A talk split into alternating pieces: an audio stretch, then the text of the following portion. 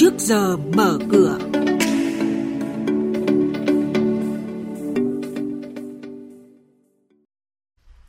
Thưa quý vị, tín dụng cho kinh doanh chứng khoán tăng 15% trong năm ngoái. Chứng khoán Phương Đông phải giải trình nguyên nhân bị hủy niêm yết.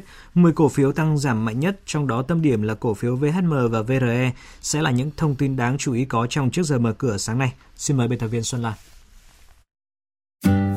Quý vị và các bạn, tín dụng cho kinh doanh chứng khoán tăng 15% trong năm 2018. Ngân hàng Nhà nước cho rằng đây là một trong những đóng góp đáng kể của hệ thống ngân hàng trong việc tăng nguồn vốn đầu tư phát triển thị trường chứng khoán.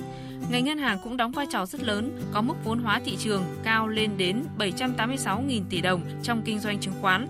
Sở Giao dịch Chứng khoán Hà Nội vừa có công văn gửi công ty cổ phần chứng khoán Phương Đông, mã chứng khoán là ORS, báo cáo giải trình nguyên nhân tình trạng bị hủy niêm yết.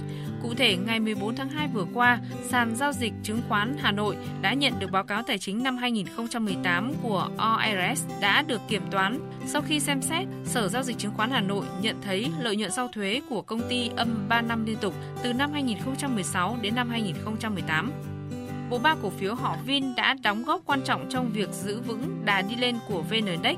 Đóng góp lớn nhất vào đà tăng trưởng của VN Index chính là cổ phiếu VHM của công ty cổ phần Vinhomes. Cổ phiếu này tăng đến 14,7% chỉ sau một tuần giao dịch. Một cổ phiếu cùng họ Vin khác là VRE của công ty cổ phần Vincom Retail cũng tăng 13,1%. Dù không nằm trong top tăng giá của tuần, nhưng cổ phiếu VIC của tập đoàn Vingroup cũng có đóng góp quan trọng vào đà tăng của VN Index với việc tăng 4,5%. Về diễn biến thị trường chứng khoán, phiên giao dịch đầu tuần khép lại với sắc xanh áp đảo trên toàn thị trường. Theo đó, VN Index đóng cửa tăng 5,52 điểm lên 994,43 điểm, HNX Index tăng 0,74% lên 107,61 điểm và Upcom Index tăng 0,06% lên 55,59 điểm. Giao dịch khối ngoại vẫn diễn ra hết sức tích cực khi họ mua dòng trên cả ba sàn với tổng giá trị là 160 tỷ đồng.